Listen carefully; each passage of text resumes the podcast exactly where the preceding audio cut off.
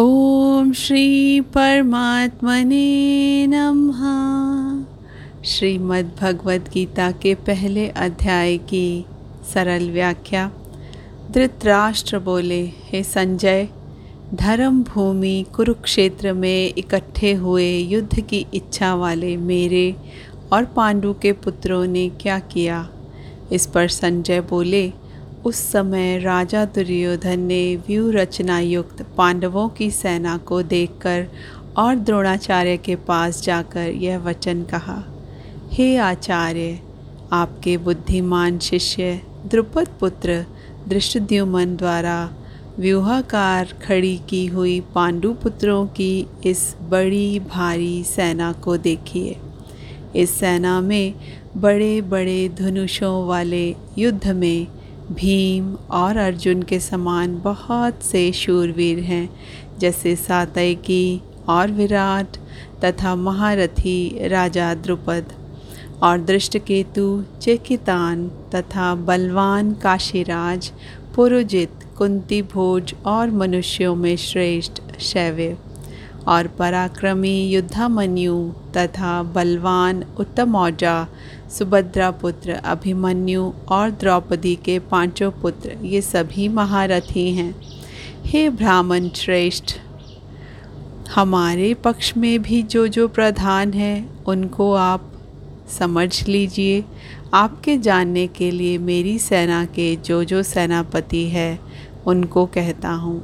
एक तो स्वयं आप और पिता मैं भीष्म तथा कर्ण और संग्राम विजयी कृपाचार्य तथा वैसे ही अश्वत्थामा, विकर्ण और सोमदत्त का पुत्र भूरी श्रवा तथा और भी बहुत से शूरवीर अनेक प्रकार के शस्त्र अस्त्रों से युक्त मेरे लिए जीवन की आशा को त्यागने वाले सब के सब युद्ध में चतुर हैं। भीष्म पितामह द्वारा रक्षित हमारी वह सेना सब प्रकार से अजय है और भीम द्वारा रक्षित इन लोगों की यह सेना जीतने में सुगम है। इसीलिए सब मोर्चों पर अपनी अपनी जगह स्थित रहते हुए आप लोग सब के सब ही निस्संदेह भीष्म पितामह की ही सब और से रक्षा करें। इस प्रकार द्रोणाचार्य से कहते हुए दुर्योधन के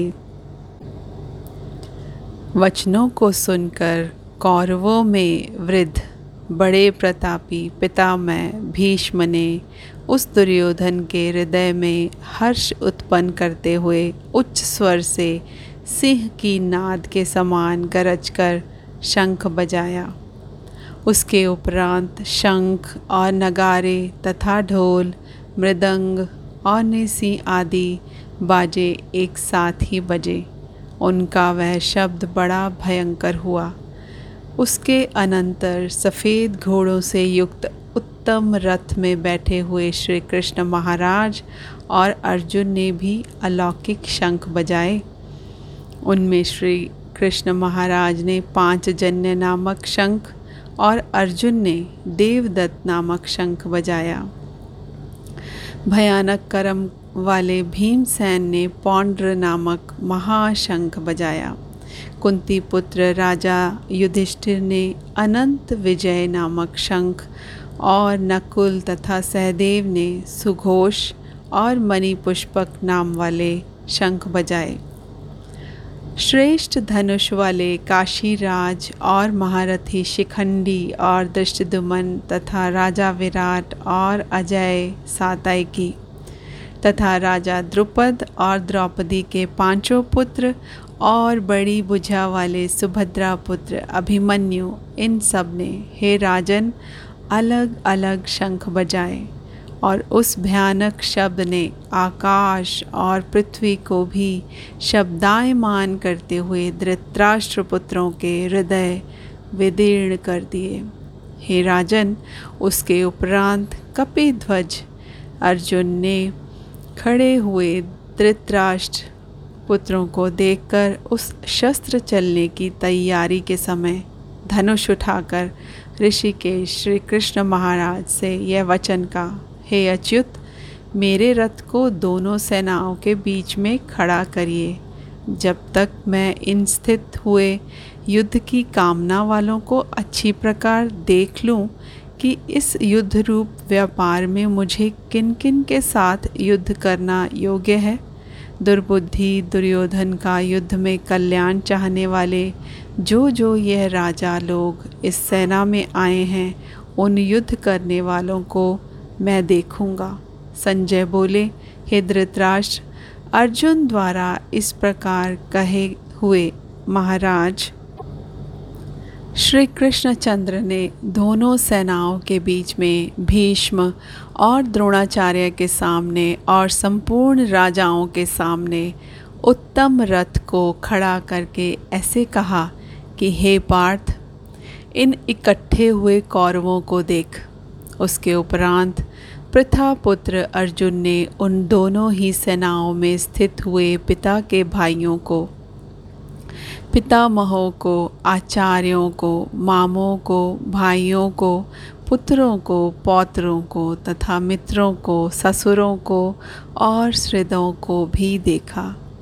इस प्रकार उन खड़े हुए संपूर्ण बंधुओं को देखकर वे अत्यंत करुणा से युक्त हुए कुंती पुत्र अर्जुन शोक करते हुए यह बोले, हे कृष्ण, इस युद्ध की इच्छा वाले खड़े हुए स्वजन समुदाय को देखकर मेरे अंग शिथिल हुए जाते हैं और मुख भी सूखा जाता है और मेरे शरीर में कंप तथा रोमांच होता है तथा हाथ में गांडीव धनुष गिरता है। और त्वचा भी बहुत जलती है तथा मेरा मन भ्रमित सा हो रहा है, इसीलिए मैं खड़ा रहने को भी समर्थ नहीं हूँ। हे केशव, लक्षणों को भी विपरीत ही देखता हूँ तथा युद्ध में अपने कुल को मारकर कल्याण भी नहीं देखता। हे कृष्ण, मैं विजय नहीं चाहता और राज्य तथा सुखों को भी नहीं चाहता। हे गोविंद, हमें राज्य से क्या प्रयोजन है? अथवा भोगों से और जीवन से भी क्या प्रयोजन है?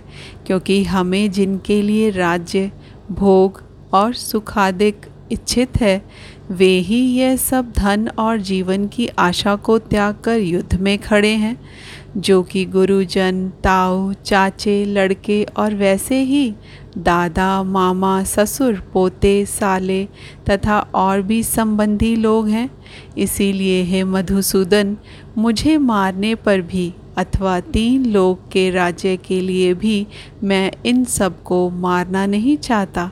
फिर पृथ्वी के लिए तो कहना ही क्या? हे जनार्दन, धृतराष्ट्र के पुत्रों को मारकर भी हमें क्या प्रसन्नता होगी? इन आताताइयों को मारकर हमें पाप ही लगेगा। इससे हे माधव, अपने बांधव धृतराष्ट्र के पुत्रों को मारने के लिए हम योग्य नहीं हैं, क्योंकि अपने कुटुंब को मारकर हम कैसे सुखी होंगे?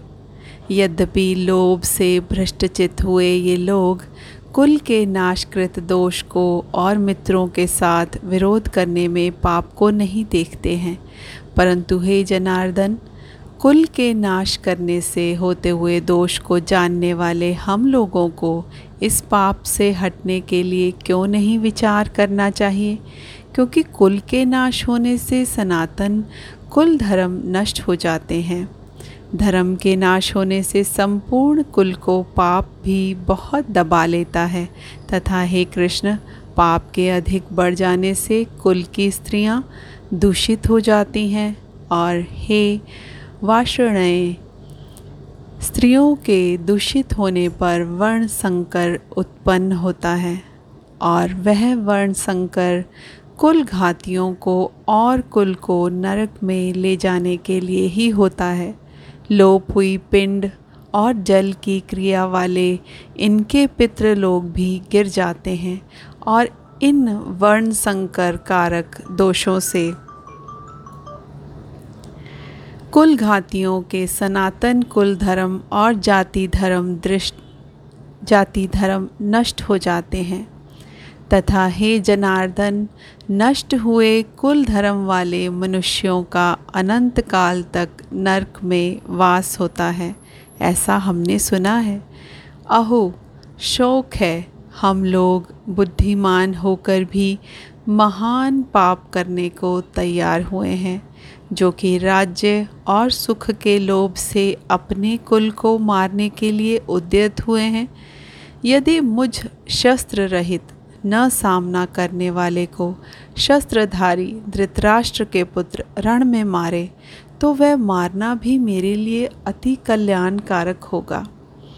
संजय बोले, रणभूमि में शोक से उद्विग्न मन वाले अर्जुन इस प्रकार कहकर बाण सहित धनुष को त्याग कर रथ के पिछले भाग में बैठ गए।